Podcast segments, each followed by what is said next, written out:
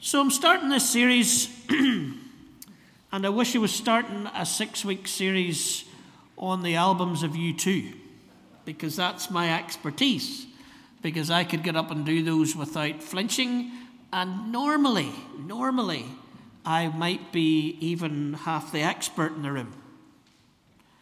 I always feel, you know, when we're talking Old Testament, Desi's there, and New Testament, Gary's over there, and there's a lot of intelligence in the room every week. And I thought that Sunday, you remember way back about five years ago when we did the Van Morrison Sunday morning sermon, I thought at least I'll be the expert there.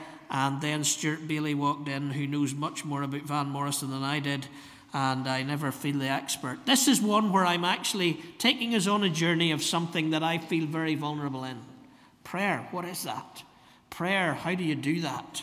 Prayer, something that I use on a daily basis with people. How do I do it between me and God? What is this prayer? And so, the text as we start this series and hopefully flow through with um, How to Pray by Pete Greig, as I say, he's a, he's, a, he's a great writer, and there'll be things in this book, no doubt, in Fitzroy and the breadth of our theologies and experiences that we'll agree with and disagree with, and probably different things that we'll agree and disagree with. But he's, he's wonderful at just um, uh, taking you into places and, and being vulnerable himself as he talks about prayer. I encourage you to get the book. Um, the first thing that he talks about is to pause. And I thought I would go on that right at the outset today. I've struggled with where this series goes, and it's in a leaflet now in front of us, but whether I stick to that or not, you can work out. And I was drawn actually before the pause to, um, well, how do you start a series in prayer? Surely you start a series in prayer with that verse in Luke chapter 11 that Jack has um, prayed or read to us already. Lord, teach us to pray. Because John taught his disciples to pray. And he said, When you pray, say. Now, it's the verse before that, teach us to pray, that intrigues me as well. Uh, well, the, the half of the verse before it. One day, Jesus was praying in a certain place. And when he had finished, one of the disciples said, and it seems to me that if we look at John, or we look at Luke rather, uh, 9 and 10, even just 9 and 10, if we look at where Jesus has been before we get to this verse, there's been a lot of stuff going on. And as happens in the Gospels, you will find that when there's a lot of stuff going on and there's a lot of mayhem around Jesus, that Jesus does this thing where he, he finds himself a place and he prays. That's happened here. There's been a lot of madness going on, a lot of interesting stuff going on, a lot of opposition going on. He's uh, set his sights on the time when he was taken up and in Jerusalem. And we've gone through those travel narratives over the last number of years quite a lot. All of this is happening around this moment when it seems that in the middle of it all, we have a pause. All this activity, all these questions, all these people demanding of Jesus, all this opposition. It's like the world we live in that's loud and coming in all the time. And we have this pause at the start of chapter 11 where Jesus finds himself praying in a certain place. We might come to that place in a moment. So he has taken a pause to pray and found a place to pray. I've been fascinated by Greig's opening chapter because he talks in it about how, how everybody prays. Um, if you've been to any of my weddings, I do a wee sneaky at weddings. I don't know whether I want this to stream, but uh, it's not that important. But I do a wee sneaky thing at weddings. And it's also, I think, a nice thing, but it is a sneaky thing. I'll admit now it's a sneaky thing. Don't tell your friends when they come here to get married that I'm going to do a sneaky on them. But I do a wee sneaky. Because at the end of most services, uh, as I go to do the benediction, I asked the congregation to earn their dinner. They're not there just to look at this lovely moment and get a free feed. They're there to be friends of the couple and their families as they come to get married. And so I asked the congregation to join me in a benediction, an imaginary moment where they would send up their prayers above the couple that I've just prayed. Now, I'm aware that there's not everybody that comes to our weddings is of the faith dynamic. So I do a wee sneaky. And I say that if you're not of the praying kind, send a wish up above our couple. And people appreciate that, and I do it because I want them to feel part of it. But Frederick Buechner has said that all our wishes are prayers. In fact, Buechner would go as far as to say, God hears the wishes too. So, what I'm sneakily doing is, I'm asking even those friends of the couple who don't believe in prayer to say a wee prayer for them. And I guarantee you that they mean that wish and that prayer. They have an intention about it, I imagine, as they send up that wish or prayer over them. And Greig would suggest, Pete Greig would suggest, that everybody's a prayer. In fact, he would suggest that it's something that almost makes us human.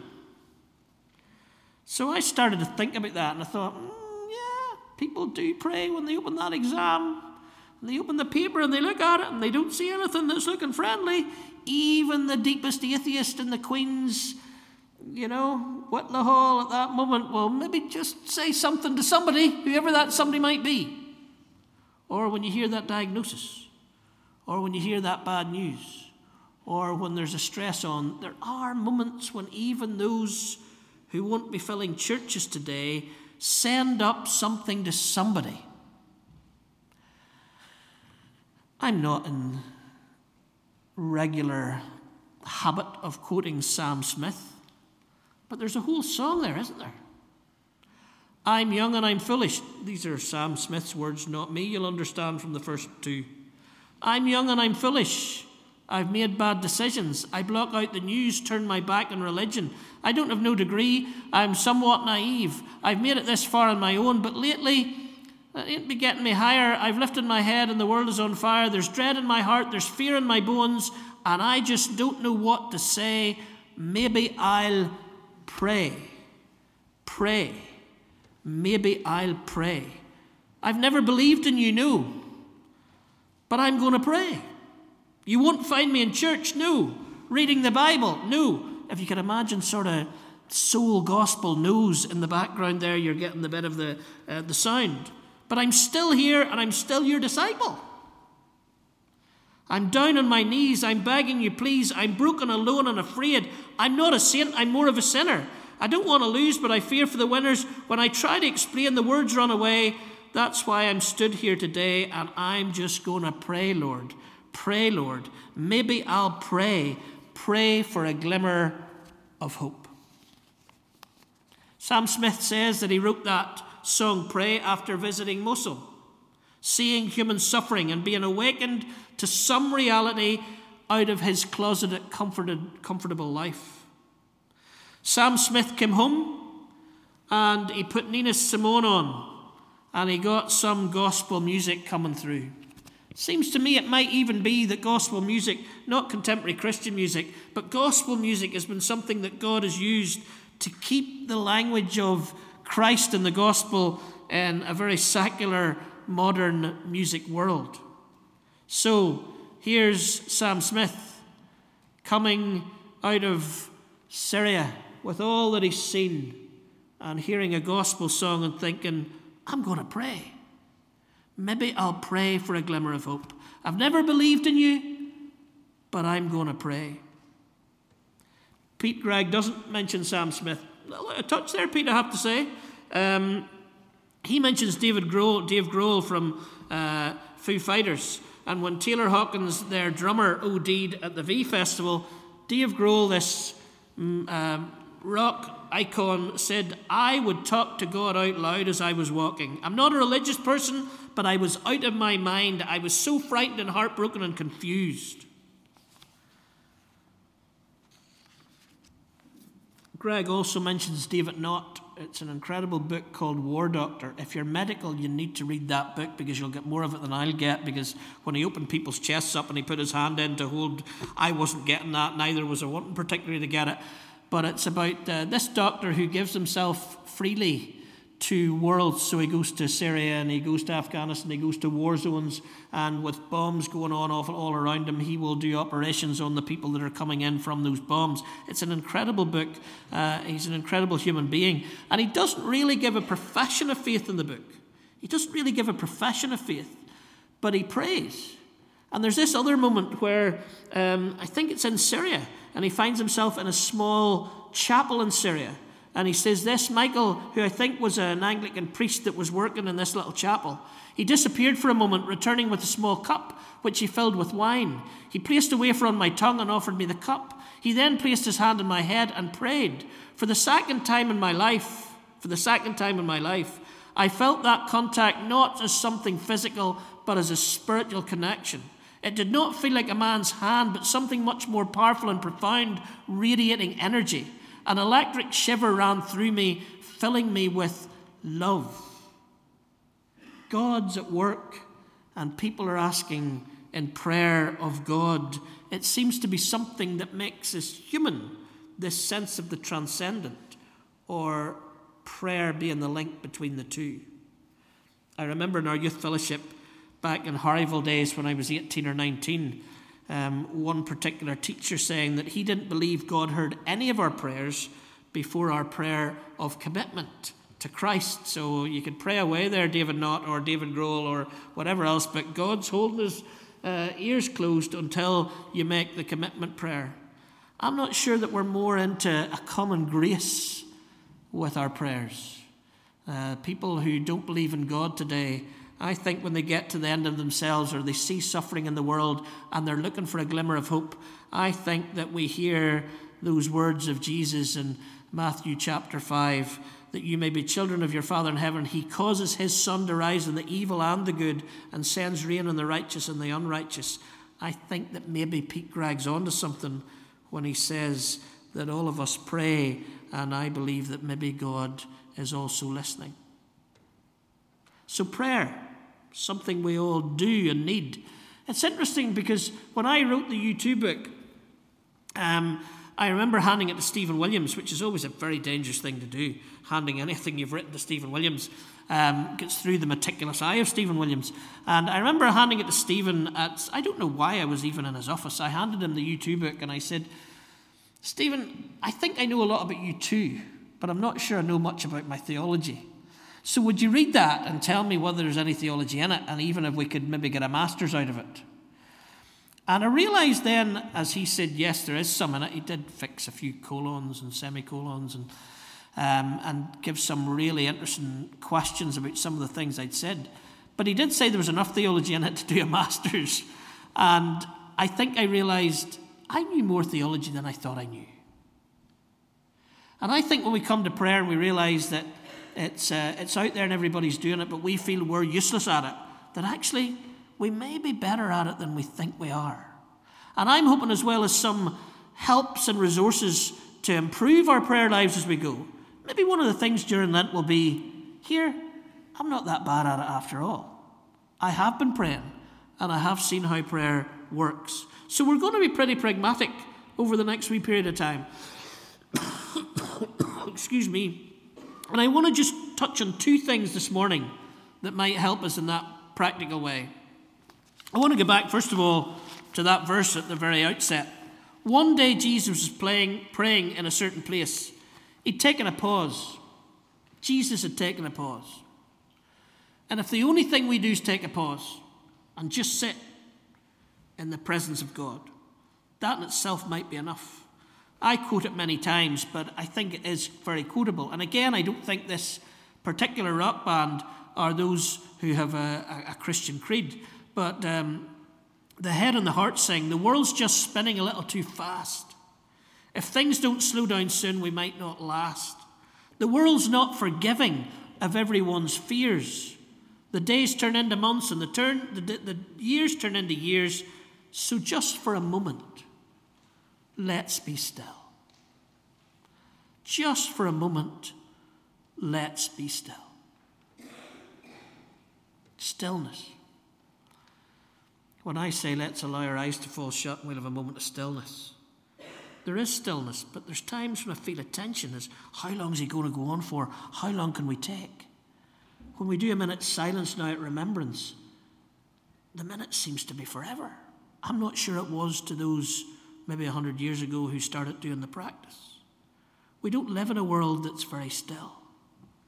And it's good for us when we come to think about prayer that the first thing we do is pause. It's about taking time out.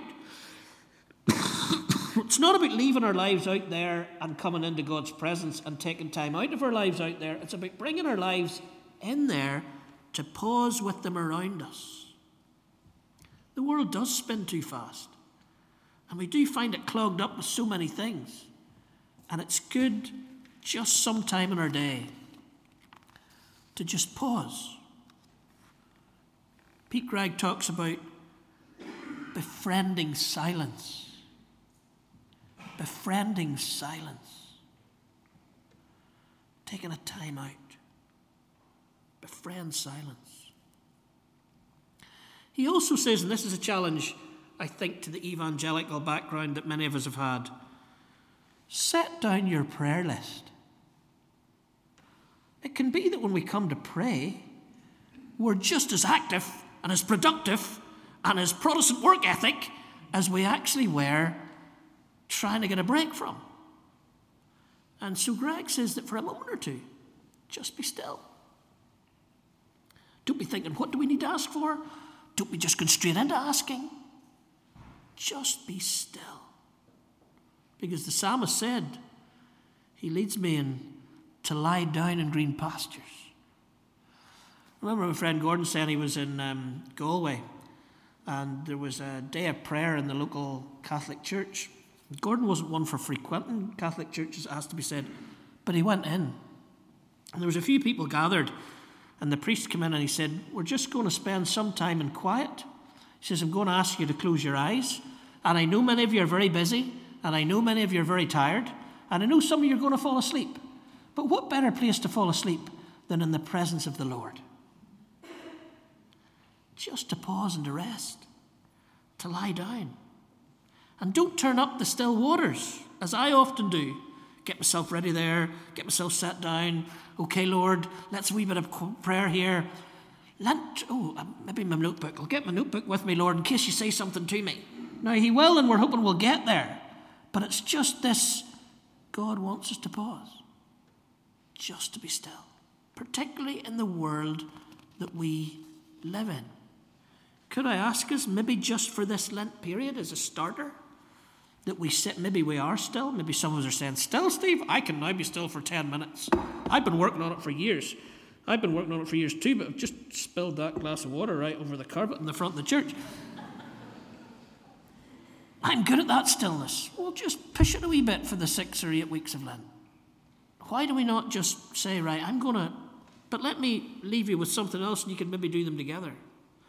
One day Jesus was praying in a certain place. There seems to be something in this, and I know I might be just adding into the text here. Forgive me if I am. But in a certain place, Jesus wasn't just praying, he was praying in a certain place. And it seems to me, if we look at the Gospels, he has a tendency for the mountains. He has a tendency to go to somewhere on the other side of the lake, or he has a tendency to go somewhere, I mean, quiet and a wee bit more whatever a certain place. I find when I'm writing, there are certain places that are far more fertile for my writing than other places. Some places, if I sat there all day, I wouldn't get a thing typed.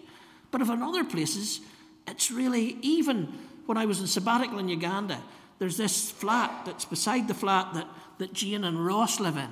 And it's not as nice a flat as Jane and Ross's flat. It's pretty basic flat. But there's a kitchen in that flat where I could spend the rest of my life writing.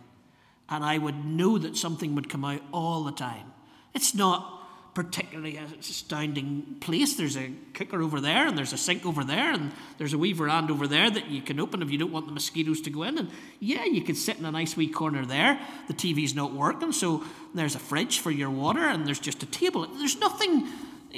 But that, for me, was a place I found that worked. There are those places we find that work. And when it comes to prayer, maybe if we're looking through the Gospels to those moments where Jesus went to pray, maybe there were certain places that it worked better for Jesus than other places. Certainly, it needs to be a place of quiet. My best praying place, apart from the beach in Ballycastle, um, was when I lived in Derryvolgie Hall and I went out Jane's here, I think. There'll be a fight in the, the Gray household as to who goes and gets the milk from the garage now. Um, we were just a couple of hundred yards from that BP in the Malone Road. And when the girls were tiny and you were going to the shops, it seemed endlessly. In that journey between Derryvolgie and the BP, I got a radio show, uh, edited a magazine, got a book deal, and was wrestling with should I come to Fitzroy. It was my prayer tunnel, prayer alley. I wasn't sitting quiet, but I almost knew that every time I went out to go to the shop, I was going to have an encounter with God. Because in some ways, at least, it switched off. And it switched into somewhere that for me, just you wouldn't pick it. If they put up on Facebook Google Places for Prayer, then that hedge between Derryvolgie and the BP's not the best hedge in Belfast. But it did something.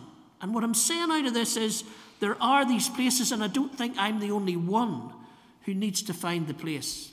Pete Greig talks about somebody who bought the, here's one for us. Who's going to buy it or who's going to buy it for you? They bought a rocking chair.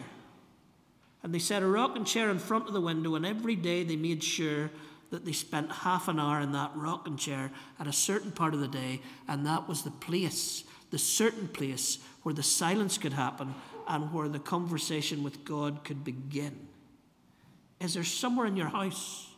Or have you been trying somewhere in your house that hasn't really been working that well, but you haven't thought actually there are different places where different things can work and you maybe need to try those different things?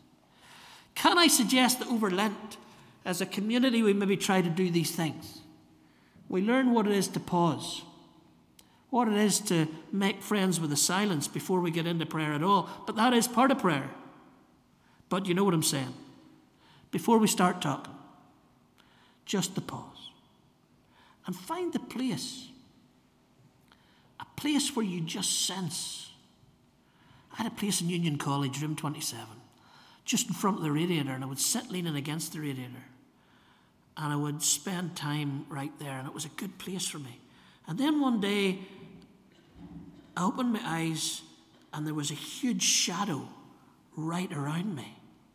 And I went, now I know this has been a place that I've got close to God, but what on earth this shadow doing?